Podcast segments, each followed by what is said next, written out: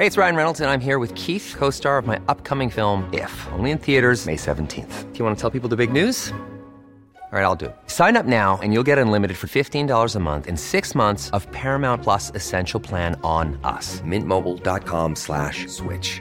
Upfront payment of $45 equivalent to $15 per month. Unlimited over 40 gigabytes per month. Face lower speeds. Videos at 480p. Active Mint customers by 531.24 get six months of Paramount Plus Essential Plan. Auto renews after six months. Offer ends May 31st, 2024. Separate Paramount Plus registration required. Terms and conditions apply if rated PG. Hiring for your small business? If you're not looking for professionals on LinkedIn, you're looking in the wrong place. That's like looking for your car keys in a fish tank. LinkedIn helps you hire professionals you can't find anywhere else, even those who aren't actively searching for a new job but might be open to the perfect role. In a given month, over 70% of LinkedIn users don't even visit other leading job sites. So start looking in the right place. With LinkedIn, you can hire professionals like a professional. Post your free job on linkedin.com slash people today. Hey, I'm Ryan Reynolds. Recently, I asked Mint Mobile's legal team if big wireless companies are allowed to raise prices due to inflation. They said yes. And then when I asked if raising prices technically violates those onerous two year contracts, they said, What the f are you talking about, you insane Hollywood ass? So to recap, we're cutting the price of Mint Unlimited from $30 a month to just $15 a month. Give it a try at mintmobile.com slash switch. $45 upfront for three months plus taxes and fees. Promo rate for new customers for limited time. Unlimited more than 40 gigabytes per month. Slows. Full terms at mintmobile.com.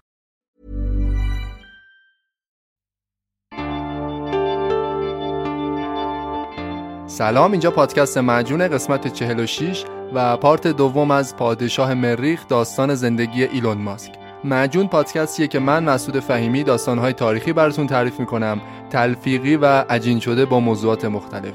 این اپیزود بهمن 1402 منتشر میشه.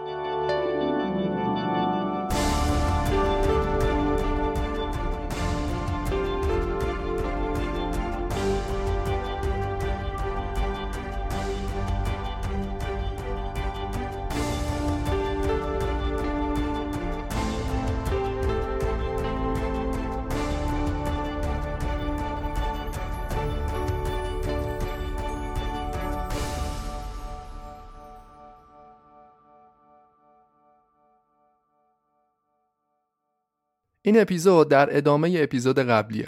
پس اگه اپیزود قبلی شماره 45 رو نشنیدی بهتره که اول اونو بشنوی بعدا بیای سراغ این یکی.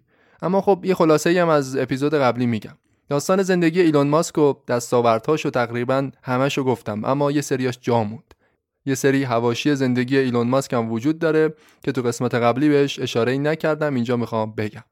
و به جز این موارد انتهای همین اپیزود با یکی از دوستای پادکسترم یه گفتگوی ضبط شده دارم در مورد کمپانی تسلا. پیشنهاد می‌کنم این قسمت تو تا انتها حتما گوش بدید. قسمت قبلی گفتم که ایلون ماسک فرزند یه خانواده پنج نفره با یه برادر و خواهر کوچکتر از خودش تو آفریقای جنوبی زندگی می‌کرد تا سن 18 سالگی. همه اعضای این خانواده مهاجرت کردن به کانادا به جز پدر خانواده. ایلون به برنامه نویسی علاقه داشت. البته تحصیلاتش تو زمینه فیزیک و اقتصاد بود. همراه برادرش مسیریاب Zip2 رو راه انداختن. اومد به آمریکا ادامه تحصیل داد ازدواج کرد سه بار ازدواج کرد. یه کمپانی شبیه به PayPal راه اندازی کرد.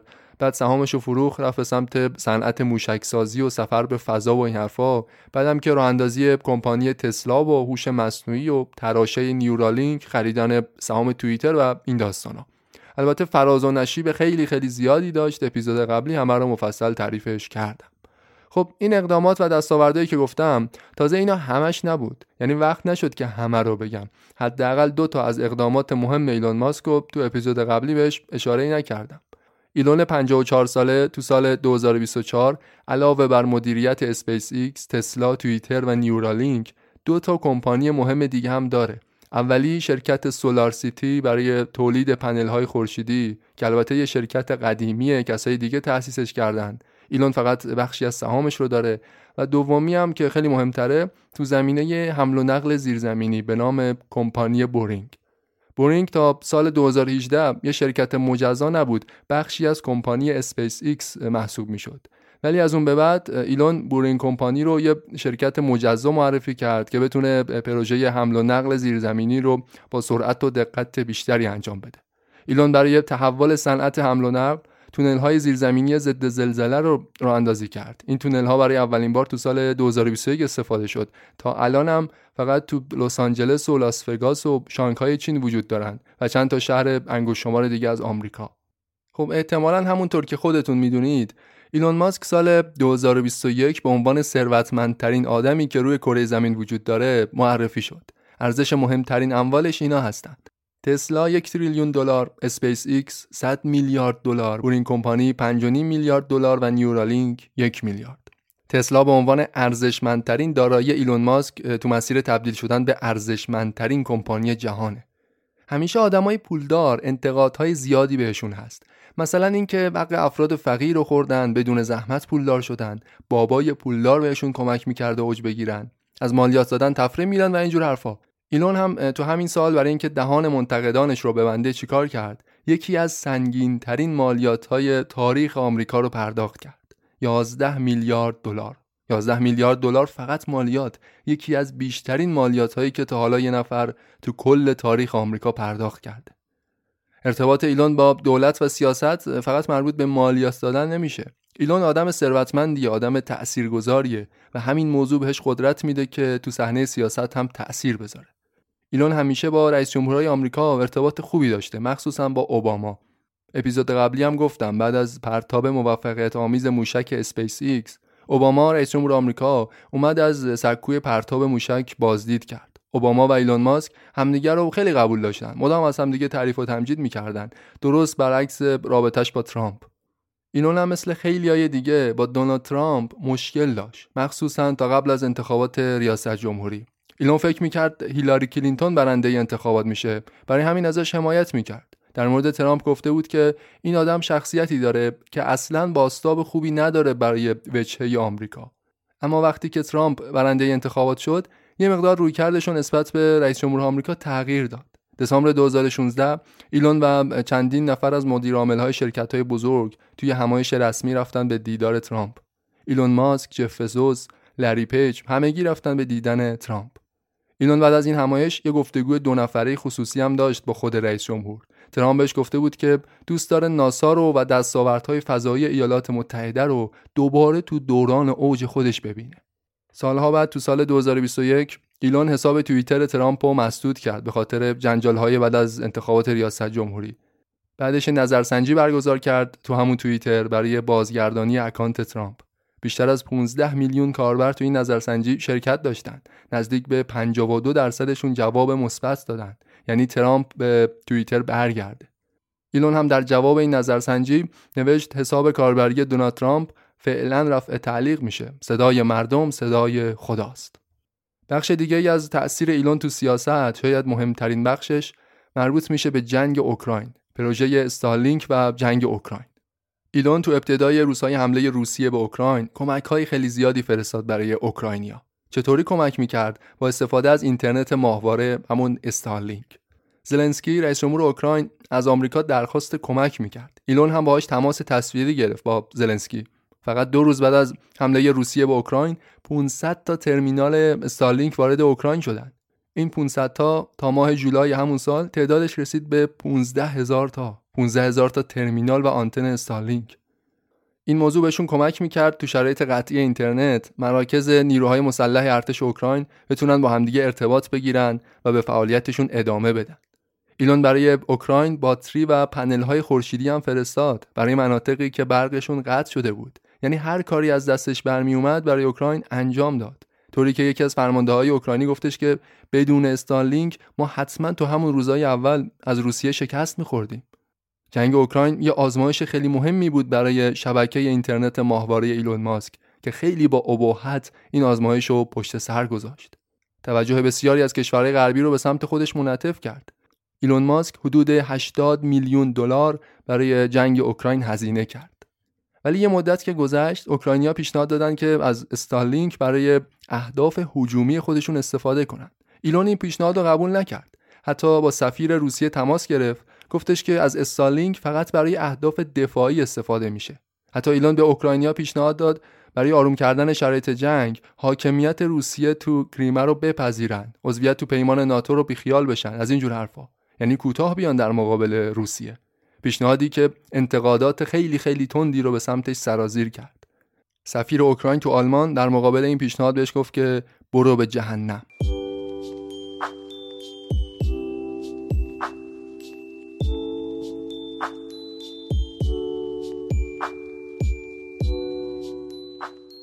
خب حالا تو قسمت پایانی قبل از مصاحبه دو تا از پرهاشیه ترین حوادثی رو که تو زندگی ایلون ماسک اتفاق افتاده رو می‌خوام براتون بگم. مثلا یکی از مهمتریناش داستان غارنوردهای تایلندی. قضیه این بود. یه کاربر توییتر از تایلند برای ایلون پیام فرستاده بود که آیا ممکنه به دوازده تا پسر تایلندی که تو غار گیر افتادن کمک بکنید؟ موضوع مربوط می‌شد به دوازده تا فوتبالیست اهل تایلند که موقع غارنوردی تو این کشور گیر افتاده بودند ایلون هم موضوع رو پیگیری کرد در جواب گفتش که البته دولت تایلند مسئله رو کنترل می‌کنه اما خوشحال میشم. اگه کاری از دستم برمیاد انجام بدم. بعدش با مهندسان اسپیس ایکس شروع کردن به ساختن یه زیردریایی کوچیک برای نجات دادن تایلندیا. یه زیردریایی که بتونه بره تو غار تایلندیا رو نجات بده. ایلون و مهندسان اسپیس ایکس 8 جولای خودشون شخصا رفتن به تایلند. نخست وزیر این کشور اومد ازشون استقبال کرد. ایلون خودش شخصا headlight سرش کرد. ساعت دو شب رفتش تو همون غار با بادیگارداش تا کمر رفته بودن تو آب. آخرش هم این های تایلندی بودن که غارنوردا رو نجات دادن. ظاهرا ایلون و زیردریاییش اصلا فایده نداشتن تو این مأموریت. بعدش هم ما یه پیرمرد 63 ساله تایلندی عضو همون گروه نجات غارنوردا. اومد تو مصاحبهش با CNN گفتش که کمک ایلون ماسک بیشتر یه شوی تبلیغاتی بود. امکان نداشت اون زیر دریایی جواب بده. به خاطر همین مصاحبه هم کلی از کاربران توییتر اومدن از ایلون انتقاد کردن از ایلون بدشون اومده بود. تو فضای توییتر کلی بد و بیراه بهش گفتن. ایلون هم حسابی عصبانی شد در جواب اون پیرمرده توییت زد گفتش که معذرت می‌خوام اما خودتون از من کمک خواستید پیرمرد پدوفیل. همین توییت کلی براش حاشیه درست کرد تو سطح بین الملل سهام تسلا 3.5 درصد افت کرد. آخرش هم ایلون مجبور شد یه توییت دیگه بزنه از اون پیرمرده عذرخواهی کنه. ولی خب همین ماجرا تا چند ماه ایلونو درگیر خودش کرده بود. تو همین اوضاع یه دردسر رسانیه دیگه هم براش اتفاق افتاد. نیویورک تایمز یه اطلاعاتی رو منتشر کرد که نشون می‌داد ایلون با جفری اپستین ارتباط داشته.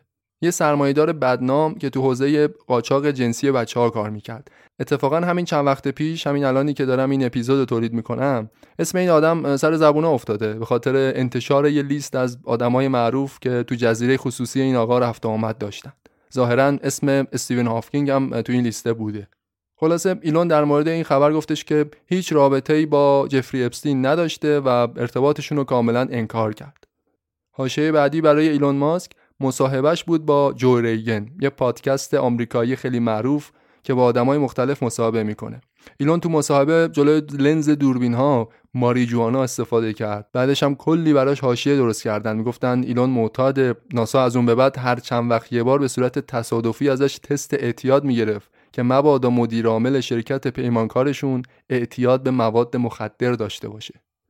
خلاصه هرچی پولدارتر می‌شد مشهورتر می‌شد دردسرها و هواشی دوروبرش هم بیشتر می‌شد. بریم سراغ قسمت دوم این اپیزود مصاحبه در مورد شرکت تسلا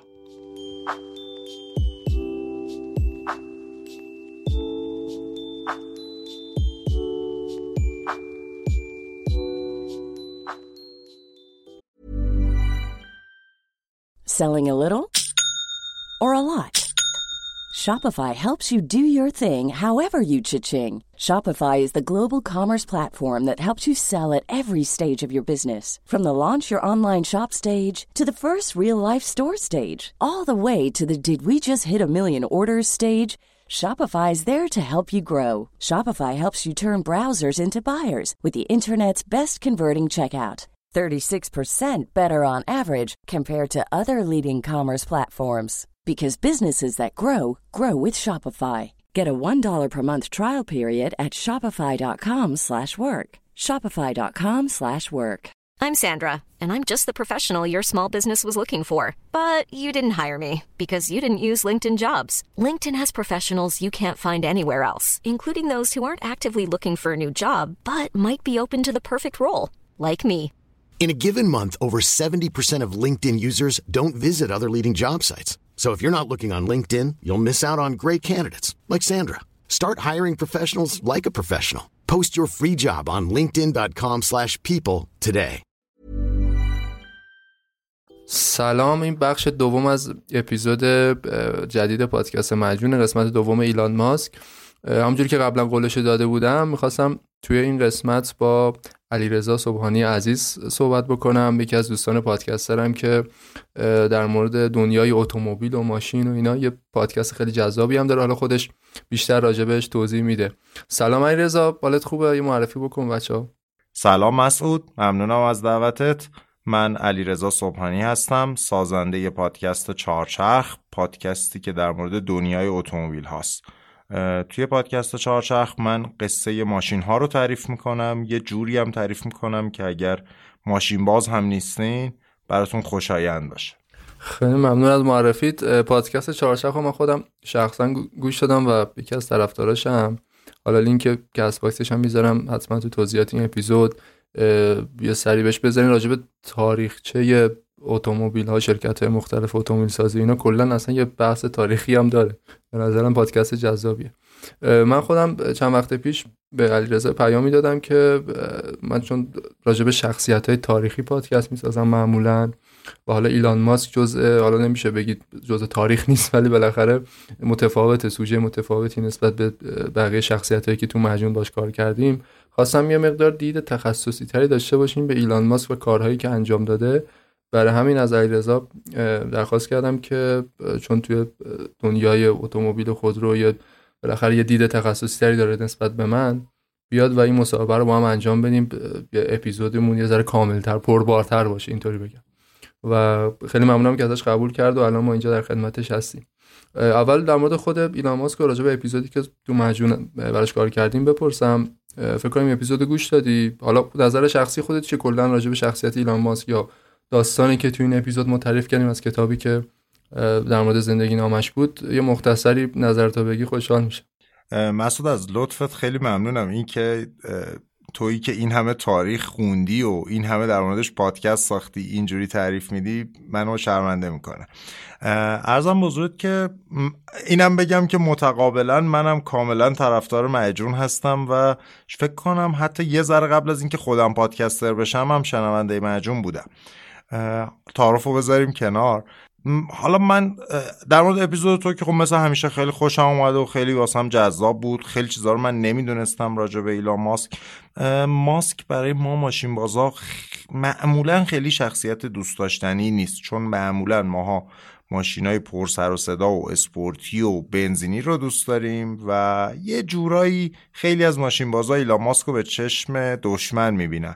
منم راستش رو بخوای خیلی نظر مثبتی بهش نداشتم و ولی الان با شنیدن اپیزود پادکست مجون یه کمی نظرم تعدیل شده. به نظرم واقعا آدم جالبیه. حالا قبلا هم فکر می‌کردم جالبه. یه کمی شومنشیپش برای سلیقه من زیاده. ولی با شنیدن قصه هایی که تو گفتی خب متوجه شدم که نه این بنده خدا حالا از شومن خالی هم نیست. بالاخره یه چیزایی هم داره. حالا کلا زندگی ایلان ماسک داستان خیلی جذابی داره. یعنی اون فراز و نشیب و حالا اونجوری که تو اون کتابه نوشته از آفریقای جنوبی و بعدش هم کانادا و آمریکا و بعد میره سراغ اول با برنامه نویسی شروع می‌کنه بعد میره سراغ اسپیس ایکس بعدش میره سراغ تسلا و صنعت خودروسازی. ولی آره همونطوری که خودت گفتی یه ذره شاید از لحاظ تبلیغاتی مورد پسند ماشین بازا نباشه. حالا چیزی که ایلان ماسک خیلی جدی توش وارد شده تو کمپانی تسلا بحث همون خودروهای برقیه. یعنی اونجوری هم که من تو اپیزود گفتم یعنی تو اون کتاب نوشته بود نوشته بود که من وقتی می‌گفتی خودروی برقی مردم بیشترشون نظرشون می‌رفت سمت مثلا خود ماشینایی که میومد تو زمین گلف و خیلی ضعیف و خیلی بیجون و اینا حرکت می‌کرد. یه همچین چیزی تصور مردم بود. ولی حالا در مورد خودروهای برقی فکر می‌کنم حالا در مورد تاریخش و کمپانیای قدیمی تر دیگه قبل از تسلا که خودروهای برقی کار کردن یه توضیحاتی بهمون بدیم ممنون میشم. فکر کنم اطلاعات خیلی خوبی هم داشته باشید این زمینه. ببین مسعود قصه از اینجا شروع میشه که تقریبا کمتر از یک سال بعد از اینکه کار بنز اولین اتومبیل بنزینی رو می‌سازه یه بند خدای دیگه ای هم در فرانسه اولین اتومبیل الکتریکی رو می‌سازه. و این دوتا خیلی موازی هم بودن.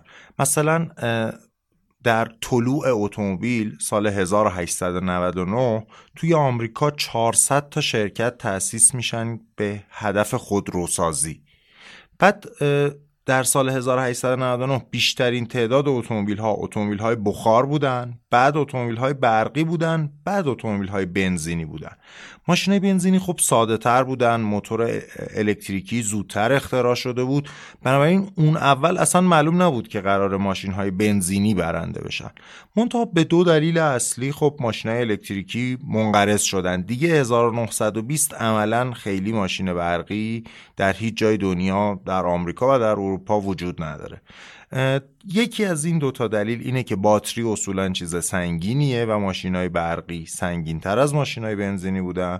دلیل مهمترم اینه که در واقع بردشون محدود بود و شارژشون خیلی طول می‌کشید. در حالی که حالا برد ماشین های بنزینی هم بیشتر بود هم در عرض چند دقیقه شما بنزین میریختی توش و حل می‌شد. برای مدت ها این ایده ماشین های برقی تبدیل شده بود به یک وسایل متحرکی برای شعاع خیلی کوچیک مثل همون گلف کارت که گفتی. یا مثل مثلا این ماشین های چهارچرخه خیلی کوچیکی که توی شاپینگ مالای خیلی بزرگ. یه همچین ایده هایی از اتومبیل برقی بود. تا اینکه اواسط دهه 90 میلادی مثلا 94 95 ایده های محیط زیستی چون اولین بار هم نگرانی از گرم شدن کره زمین از میزان انتشار کربن دی اکسید و این چیزا باعث شد یه ولوله دوباره بیفته. قبلا هم حالا قبلا هم تک و توک پیش اومده بود که ماشین های در واقع آزمایشی شرکت های بزرگ آمریکایی بسازن برقی جی ام ساخته بود سی ساخته بود. خیلی چیزای فقط در حد آزمایش و اینا بودن. تا اینکه وسط دهه 90 این ایده میاد که آقا ماشین برقی حداقل برای خیلی از استفاده های معمول ما که برده مثلا 20 کیلومتر 30 کیلومتر 40 کیلومتر داره داریم این خیلی هم خوب جواب میده. اولین کسی که این ایده رو در واقع درست کرد یه خود جنرال موتورز بزرگترین خودروساز اون موقع دنیا بود که یه ماشینی ساخت به اسم GM EV1 GM جنرال موتورز EV Electric Vehicle 1 اولیش. بعد این ایده اولش هم استقبال شد. تویوتا هم یه همچی کاری کرد. فکر می‌کنم یه شرکت دیگه هم یه همچی کاری کرد. ولی خب این ماشینا خیلی برد محدودی داشتن. داریم راجع به مثلا برد 40 کیلومتر و 60 کیلومتر صحبت می‌کنیم. درست. و در بهترین شرایط مثلا این جی ام ای ویوان که اگه شما کنم 500 تاش تولید شد و به کسی هم فروخته نمی‌شد. صرفا اجاره مشروط می‌دادن به آدما. این اینا رو اینجوری بود که مثلا فقط تو کالیفرنیا بعدا فقط تو آریزونا اجاره می‌دادن. چون تو هوای سرد اینا خوب کار نمی‌کرد. اونجا هوا گرم بود. در این حد مثلا. آقا جنرال موتورز به نتیجه رسید که این ایده اصلا نه اقتصادیه نه ممکن و برنامه رو تعطیل کرد و ماشینا رو جمع کرد و خرابشون کرد. یکی از این مهندس ها که روی این سیستم روی این ماشین در واقع آزمایشی کار کرده بود رفت یه شرکتی تأسیس کرد به اسم AC Propulsion حالا من به خلاصه بهش میگم AC این آقای مهندس که این شرکت AC رو تأسیس کرده بود یه ماشین دستساز خیلی اسپورتی خیلی کوچولو و خیلی سبک و تر داشت که تصمیم گرفت اینو برقی بکنه. اومد 28 تا دونه از همین باتریایی که رو ماشین من و شما هم هست باتری اسیدی ها رو گذاشت روی ماشینه و تبدیلش کرد به یه ماشین برقی. این ماشین کل شاستیش مثلا 400 500 کیلو بود. این 28 تا باتری هم مثلا می‌شد 200 کیلو اینا. این ماشین چون خیلی سبک بود طبیعتا خیلی هم تر شد. بعد موتور الکتریکی هم مثل موتور بنزینی نیست دیگه. موتور بنزینی طول می‌کشه دور بگیره طول می‌کشه دور برداره به اصطلاح. در حالی که موتور الکتریکی بلافاصله است. شما وقتی فن رو روشن می‌کنی تقریبا بلافاصله به حد اکثر سرعتش می‌رسه. حالا شما تصور کن این خصوصیت موتور الکتریکی رو بذاری روی اون ماشین سبک کوچولو. آقا ماشینی ساخته بود از کوروت سریعتر بود از فراری سریعتر بود تو خط مستقیم. اینو دست به دست به این و اون نشون می‌داد. در واقع داشت روش آزمایش می‌کرد. به این ماشین هم میگن تی زیرو تی صفر. این تی سفره رو فکر کنم نمی‌دونم سی هزار مایل پنجاه هزار مایل دور آمریکا باش رفتن و به این آدمای نردی که عشق ماشین های برقی و عشق تکنولوژی های جدید بودن نشونش می‌دادن. یکی از این آدمایی که این ماشین رو دید همینیه که شما هم تو قسمت قبلی گفتی مارتین ابرهارت مارتین ابرهارت خیلی از این ماشین خوشش اومد و دو تا کار مهم کرد. گو آقا این باتری اسیدیا که گذاشتین روی ماشین خیلی سنگینش کرده. من خیلی خوشم میاد ولی چرا نمیان باتری لیتیوم یون بذارین؟ همین باتریایی که من و شما الان تو گوشی تو لپتاپمون داریم. اینا گفتن آقا خیلی گرون میشه اصلا این شدنی نیست. گفت مجبور نیستیم که بریم مثلا باتری سفارشی بخریم که گفتم خب پس چه کار کنیم؟ گفت یه سری باتری های لیتیوم یون بود تقریبا همین اندازه باتری قلمی های معمولیه. گفت اینا رو سری کنید با هم استفاده بکنیم. مثلا چجوری؟ گفت آقا اینجوری. مثلا گذاشت توی یه محفظه ای اینا رو با هم سری کرد و با یه مایه هم اینا رو سرد نگه داشت. اصلا این ایده خیلی انقلابی بود. این بود که به نظر من ورق و برگردون برای ماشین های الکتریکی. این باتری ها هم سبکتر بودن هم اینجوری که استفادهشون می‌کردی یعنی به جای که بری باتری سفارشی ساز بر اساس ابعادت بسازی همین باتری معمولی تو بازار رو میخریدی میذاشتی کنار هم که این آقا 6000 تاشو خرید گذاشت کنار هم. وقتی اینجوری استفاده می‌کردی حتی از باتری اسیدی ارزونتر هم بود غیر از وزن کمتر. و جالب این که مثلا برد حدود 100 160 کیلومتری اون ماشین تی صفر رو رسوند به بیش از 200 کیلومتر. یعنی اصلا بزرگترین ضعفاش رو حل کرد. آقای ابرهارد خیلی به اینا اصرار می‌کرد به این بچه های AC اصرار می‌کرد که آقا بیاید این ماشینه رو بسازید. این خیلی چیز خوبیه. فکر نکنید ماشین برقی باید یه ماشین روزمره باشه یه ماشین جعبه‌ای کوچولو باشه یه golf cart رو مثلا کمی بزرگتر باشه. شما اگه می‌خواین جذابیت ایجاد کنین باید ماشین اسپورت برقی بسازین. اینا خیلی زیر بار نمی‌رفتن. یه ماشین خیلی جعبه‌ای نکبتی بود اون موقع به اسم Scion. اینا اصرار داشتن که این Scion ه رو برقی بکنن. و خب حالا می‌دونیم هم که نتیجه نگرفتن. این مارتین ابرهارت هنوز به این دوستان AC اصرار می‌کرد که آقا بیاین این کارو بکنیم. بیاین این کارو بکنیم. اینا گفتن نه آقا ما این کار رو انجام نمیدیم. ابرهارت رفت یه شرکتی تأسیس کرد به اسم Tesla Motors که بعدها شد Tesla Incorporation. یعنی پس بگو بگو. آخ ببخشید واسه طرفت پریدم. چون یه چالشی هم بود تو کتابم نوشته بود من تو اپیزود بهش اشاره کردم میگفتش که بنیانگذار تسلا ایلان ماسک هم خودش رو بنیانگذار تسلا می‌دونه هم مارتین ابرهارد. بعد سر اینم با هم دیگه یه جروبس جروبس که نه حالا مثلا یه کلکل دوستانه ای هم داشتن. و الان اینجوری که من صحبت استنباط می‌کنم یعنی اون ایده اصلیه رو که خودروی دنیای خودروی برقی رو متحول کرد مربوط میشه به مارتین ابرهارد اگه اشتباه گفت اگه درست گفت فهمیده باشم.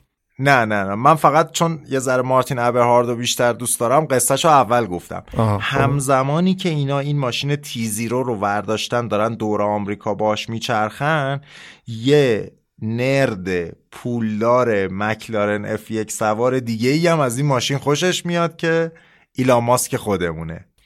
این تقریبا موازی ابرهارده اینم مثل ابرهارد بهشون میگه آقا بیاین این ماشین رو بسازین. اگر شما این ماشین رو بسازین من خودم می‌خرم. این موازی ابرهارد داره بهشون میگه آقا این که ماشین اسپورت برقی داشته باشیم این ایده خوبیه. چرا اینو نمی‌سازین یکم ایلان ماسک اصرار می‌کنه میگن آقا ما تصمیممون رو گرفتیم.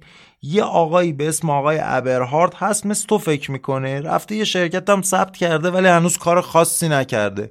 برین با هم بشین ببینین چی کار می‌کنی. اینجاست که ایلان به تسلا اضافه میشه. آره ثبت شرکت و مارتین ابرهارد به تنهایی انجام داده ولی هنوز خیلی کار زیادی نکرده. صرفا تلفن رو برداشته یه سری ایده پردازی کرده. اومده همون باتریا رو تبدیل کرده به یه ایده واقعی. یه تماسی با لوتوس گرفته که شاسی رو براش طراحی بکنن ولی صرفا در حد تماس پول خاصی هم نداره. اینجاست که ایلان وارد میشه با سرمایه و با ایده هاش و حالا تسلای رودستر ساخته میشه و همونطوری که قصه رو گفتی خیلی خیلی خیلی هم به سختی ساخته میشه. یعنی حالا دیگه فکر کنم بذاریم واسه قسمت تسلا چهارچرخ آره اون چیزی هم که من حالا قبل از اینکه مصاحبه رو داشته باشیم می‌گفت که نقش سرمایه گذار رو ایلان ماسک بازی می‌کرده. فکر کنم رئیس هیئت مدیره بوده یا مدیر عامل یکیشون یعنی از بین مارتین ابرهارد و ایلان ماسک یکیشون مدیر عامل بود یکیشون رئیس هیئت مدیره الان تو ذهنم نیست شاید جابجا گفته باشم ولی آره تاسیس روی کاغذش رو به قول شما مارتین ابرهارد انجام داده بود و ایلان ماسک به عنوان سرمایه گذار میاد و به این شرکت ملحق میشه و فکر کنم اگه ایلان ماسک نبود شاید تنهایی نمی‌تونستن درسته؟ بخوان مثلا یه خودروی رودستر رو تولید بکنن. دقیقا همینطوره و تازه من یه چیز دیگه هم اضافه بکنم. اینا توی راه به خیلی مشکلات زیادی برمیخورن. ببین ایلان و مارتین اومده بودن 500 تا ماشین رو به مبلغ 100 هزار دلار پیش فروش کرده بودن قراردادم بسته بودن. بعد تو قراردادم یه سری تعهد داده بودن. ماشینی می‌سازیم که صفر تا صدش زیر 5 ثانیه باشه رنجش یا بردش 400 کیلومتر 250 مایل باشه و خیلی وعده هایی داده بودن و این وعده ها عملی نمی‌شد به خاطر چالش های مهندسی. و ایلان بود که با اون شخصیتش اینا رو جمع می‌کرد دور هم توضیح می‌داد و در واقع هر کسی غیر از ایلان بود احتمالا اگه خود ابرهارد بود اون با اون همه تأخیری که اینا داشتن تا ماشینا رو تحویل بدن احتمالا یه عالمه شکایت و همه چیز از هم پاشیده بود.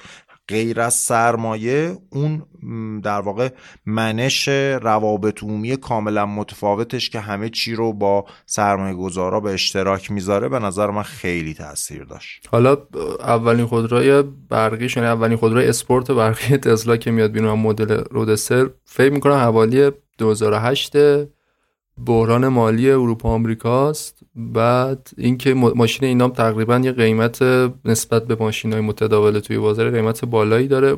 اونجوری هم که من خوندم نوشته فقط آدمای پولدار و سلبریتی ها اینا می‌تونستن ماشین رو بخرن با اینکه ماشین خیلی خوبی بود. ولی یه چیزی نبود که مثلا عامه مردم بتونن پزش بر بیان. و این خب ماشین یعنی کمپانی رو دقیقا همینطوره. دقیقا همینطوره. ماشین صد هزار دلار دیگه. مثلا هم از از یه پورشه معمولی گرونتره. و حالا اون چیزی که تسلا رو می‌کنه تسلا مدل رودسترش نیست. یعنی میان اینا یه ذره مدل آمیانه. یعنی مدل که توی اپیزودم بهش اشاره کردم یه خودروی برقی دیگه تولید می‌کنن. حالا اینم راجع به این مسیری که از رودستر می‌رسن به مدل اس و مدل, مدل های جدیدترشون راجع به این صحبتی داری؟ ببین اصلا بذار اینجوری بهت بگم مسعود. صنعت خودرو احتمالا یکی از شکل یافته ترین یکی از قوام یافته ترین صنایع دنیاست. الان بیشتر از 110 ساله که تولید انبوه در صنعت خودرو داریم. کم وقتی نیست دیگه. ببین مثلا اینجوری برات بگم که ماشینی که من و شما الان سوار میشیم با اصول طراحیش با ماشین 100 سال پیش فرقی نداره. تقریبا از 70 سال پیش 60 سال پیش مثلا از 1960 بگیم غیر از اینکه در واقع پالایش انجام شده هیچ تغییر بزرگی اتفاق نیفتاده. ماشینی که من و شما سوار میشیم با ماشینی که کارل بن ساخت با ماشینی که هنری فورد ساخت اصولا موتورش یه جور داره کار می‌کنه. موتور چهار زمانه بنزینیه. هیچ خودروساز آمریکایی از بعد از 1905 نتونسته دووم بیاره. یادت گفتم اول قرن بیستم 400 تا خودروساز تأسیس شدن؟ این 400 تا خودروساز یکیشون فورد شد که خط تولید متحرک رو اختراع کرد موندگار شد. یه عده دیگه ده 20 تا دیگه از بقیه خودروسازا هم تحت سرمایه یه آدم سوپر پولداری جمع شدن. جنرال موتورز رو درست کردن. بقیه همه ورشکسته شدن. همشون هیچ خودروساز جدیدی در مقیاس بزرگ کاری به این کوچیکایی که سالی 100 تا ماشین می‌سازن ندارم. هیچ خودروساز بزرگ آمریکایی دیگه نتونسته به وجود بیاد. از همون 1900 تا الان. بجز کرایسلر که اونم ورشکسته شده اونم دوبار. خب؟ حالا ببین ایلان ماسک چه کار بزرگی کرده که از اون دوتا قول صد ساله خودروسازی آمریکا بزرگتره و نه فقط از اون دوتا غول ببین یه کسیه که اصلا چون هیچ سابقه ای تو این صنعت نداره خیلی به قول خارجکی ها outside of the box فکر می‌کنه. اصلا یه جور متفاوت فکر می‌کنه. همین جور متفاوت فکر کردنشه که برگ برنده تسلا بوده. اینا مدل S رو داشتن مدل Y رو داشتن که مدل ارزون تری بود مدل X رو داشتن که یه شاسی بلندی بود که دراش فوق العاده عجیب باز می‌شد. فکر کن ایلان ماسک مثلا یه جا گفته بود که من واقعا نمی‌دونستم طراحی ماشین انقدر سخته. مثل اینه که یه ساندویچ شیشه شکسته بخوای بخوری. انقدر درد سر داره. ولی علیرغم همه این حرفایی که زده وایساد انجام داد. آخرین محصولش این Cybertruck. من خیلی خوشم نمیاد ازش ولی قشنگ اصلا این متریالش با تمام متریالایی که تا حالا در جهان خودرو استفاده شده فرق داره. قیافش اصلا ایده concept وانت رو داره متحول می‌کنه دیگه. اصلا یه جور دیگه ای داره به ماجرا نگاه می‌کنه. تا الان هم به نظر می‌رسه که بازار اینو پسندیده. یعنی ایلان ماسک یا کمپانی تسلا می‌خوای بگه اولین شرکتی بود که از اون شکل پایه‌ای خودروهای کلاسیک خودروها اومد بیرون. یعنی یه چیزی متحول یه چیزی متحول کننده تولید کرد. دقیقا. بعد حالا یه مقایسه هم می‌تونیم بشه باشه راجع به خودروهای برقی و بنزینی. حالا اونایی که ماشین بازن معمولا فکر کنم خودم لابلای حرفات اشاره کردی. با خودروهای برقی زیاد حال نمی‌کنن. خودروهای بنزینی باش حال می‌کنن که مثلا حالا خوب اوج می‌گیره بوده می‌دونم. یه هیجان دیگه ای داره دیگه یه هیجان خاص دیگه ای داره. یه مقایسه هم می‌تونیم بکنیم. خودروهایی که ایلان ماسک درست می‌کنه؟ مدل اس یا رودستر اینا از نظر آیتم های مختلف با خودروهای بنزینی مثلا فراری بنز با اینا مثلا همه آیتماش بهتره یا حداقل برابره؟ چجوری؟ یه مقایسه فنی می‌تونی بکنی؟ ببین یه ذره سوالت سخته ولی در واقع یکی از شیطونی های بزرگ ایلان ماسک و همه کسایی که می‌خوان ماشین های برقی رو تبلیغ بکنن اینه که در واقع از تنها برتری خیلی برجسته ماشین های برقی شتاب اولیه یه ذره دارن سوء استفاده می‌کنن. ماشین همه چیز شتاب اولیه نیست خب؟ یعنی همون که می‌گفت از صفر تا صد تا چهار سان... تو چهار ثانیه. آره. دقیقا. ببین وقتی صفر تا صد یه ماشین خیلی کمه خب این خیلی امتیاز مهمیه. ولی هیچ تسلایی نمی‌تونه پا به پای مثلا فراری دور یه پیست بره. البته که توی drag race یعنی تو مسابقه شتاب در مسیر مستقیم تقریبا می‌تونم بگم حریف همه ماشینا هست. یه مدل S Plaid داریم. اگه اشتباه نکنم سریعترین ماشینه تو مسافت اگه اشتباه نکنم 800 متر که میشه یک دوم مایل. ولی این یکی از در واقع کلکاییه که تو بازاریابیش تسلا داره می‌زنه. یکی از کلکای دیگه هم اینه که در واقع اینجوری وانمود میشه که انگار تسلا هیچ ضرری برای محیط زیست نداره. در حالی که اینجوری هم نیست. مثلا یه تسلای 700 800 اسب بخاری ضررش برای محیط زیست از یه هاچبک کوچولوی مثلا 100 150 اسب بخاری واقعا بیشتره. بعد یه چیز بد دیگه ای که ماشینای برقی دارن اینه که به خاطر باتری معمولا وزناشون زیاده. طبیعتا تو وقتی داری یه ماشینی با این وزن زیاد رو جابجا جا می‌کنی انرژی زیادی داری مصرف می‌کنی. یه سری ترندایی رو توی بازار جا انداخته تسلا. قبلش هم بود ولی قشنگ با تسلا یهو ترکید مثلا اینکه یه چیزی شبیه تبلت اومده جای جلو داشبورد و اقربه های ماشین رو گرفته. الان تقریبا می‌تونم بگم هیچ خودروسازی دیگه نیست که اقربه بذاره. حالا غیر از ایرانی ها و اینا کن. همون بنز و اینا. دیگه همه شدن مثل تسلا یعنی واقعا جریان ساز بوده. تو خود ماشینای برقی هم اینو بگم که واقعا تسلا حداقل یه سر و گردن از بقیه بالاتره. جلو آره باید هم اینطور باشه دیگه. آره. پیشرو بوده دیگه. اصلا تو عرصه ماشین برقی تولید کردن پیشرو بوده. حالا عجیب ترم برات بگم. اونم اینه که چینیا تو ماشینای برقی بعد از تسلا. یعنی نمی‌تونی بگی مثلا بعد از تسلا مثلا مرسدس بنز یا بی من فکر کنم بعد از تسلا احتمالا بی وایدی و نیو حالا خیلی هم مهم نبود. حالا یه چیز جدیدی هم که این روزا خیلی هم بحثش داغه هوش مصنوعی که یه ماشین های اتومبیل های خودرانی تولید میشه که بدون راننده می‌خواد بیادش که اینا رو مثلا به تولید انبو برسونن و آدما دیگه مجبور نباشن رانندگی بکنن. حالا پشت ترافیک یا مسیرهایی که خسته میشن یه کاربرد مهمیه دیگه به نظرم.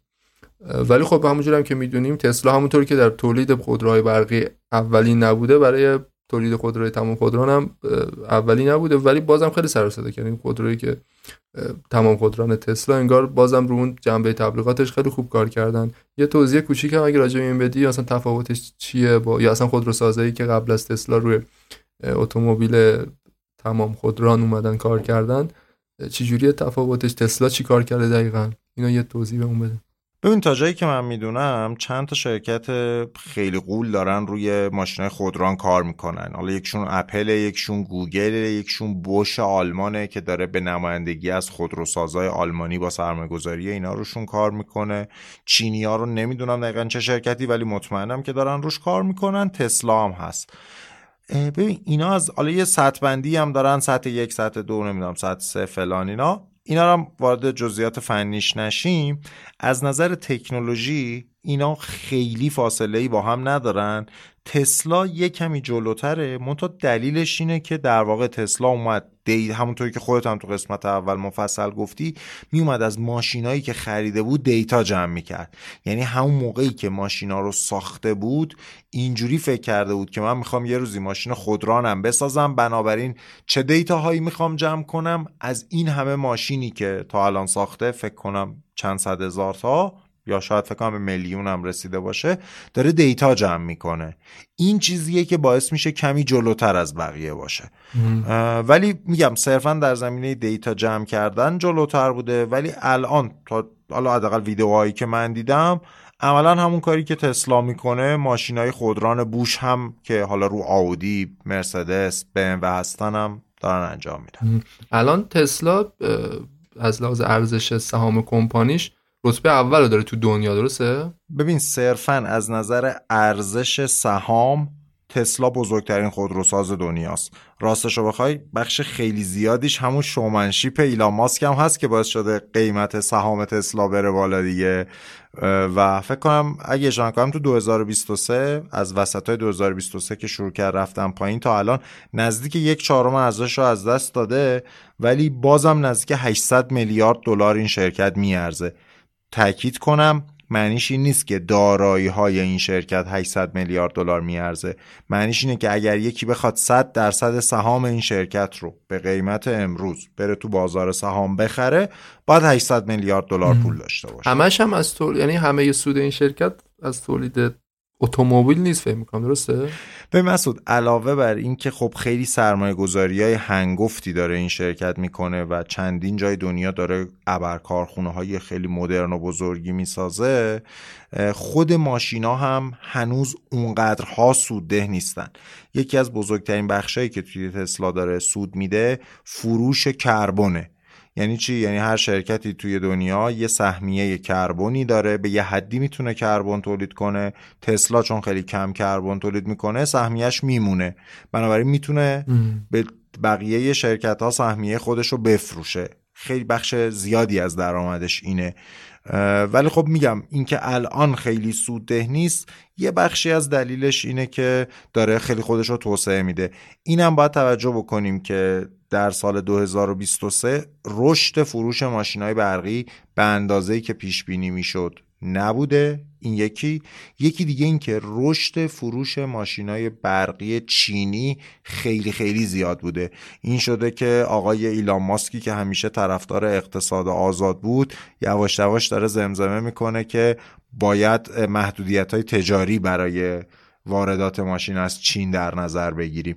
هنوز در حد حرفه ولی خب واقعیت اینه که همین چند ماه پیش تسلا عنوان بزرگترین تولید کننده از نظر تعداد تولید ماشین دارم میگم عنوان بزرگترین تولید کننده ماشین های برقی رو هم از دست داد و یه خودروساز چینی BYD این عنوان رو گرفته الان. از لحاظ تعداد خودروی تولید شده پس بین کمپانی های مختلف اول نیست. حتی بین تولید کننده خودرو برقی هم اول نیست. نه نه. حتی بین برقی هم. ولی ارزش سهام اوله متوجه آره آره. خب بالا هم داستان جالبی بود. ممنون از این دید تخصصی که داشتی نسبت به تسلا و نسبت موضوع. حالا تسلا رو کاری ندارم نسبت به موضوع. و واقعا خودم خیلی استفاده کردم لذت بردم از صحبتات. حالا فکر می‌کنه اگر نکته ای هست در مورد ایلان ماسک و تسلا می‌خوای اضافه بکنی؟ خیلی ازت ممنونم مسعود که دعوتم کردی. خیلی افتخار می‌کنم که توی یکی از پادکست های مورد علاقم هم اومدم و نه به من نکته به نظرم نمی‌رسه. تو گفتنی ها رو خیلی بهتر میگی. خیلی ممنونم که ازم دعوت کردی. خیلی خوشحالم که توی پادکست مجونم صدام هست. خواهش می‌کنم. ممنون از لطفت. منم ازت ممنونم که این دعوت رو قبول کردی و اومدی.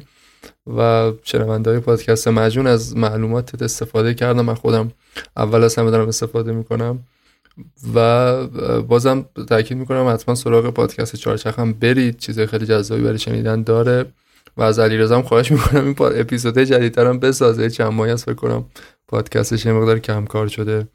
و اینکه حالا تو اپیزودهای بعدی پادکست منجونم این پلن رو داریم که سری مصاحبه بذاریم با افرادی که توی این حوزه که داریم صحبت می‌کنیم حالا یه جورایی صاحب نظر هستن و می‌تونن یه دید بازتری به اون بدن راجع به اون موضوع یا اون شخصیت یا اون اتفاقی که داره میفته بازم ممنون. تشکر می‌کنم از علیرضا صبحانی عزیز پادکستر دوست پادکستر عزیزم. ممنون که وقتش داد به ما و از صحبتش استفاده کردیم. من باید خداحافظی می‌کنم علیرضا. اگه که صحبتی نمونده دیگه اینجا مکالمه رو ببندیم. متشکرم. خیلی ممنونم و فعلا خداحافظ. خدا نگهدار. ممنون.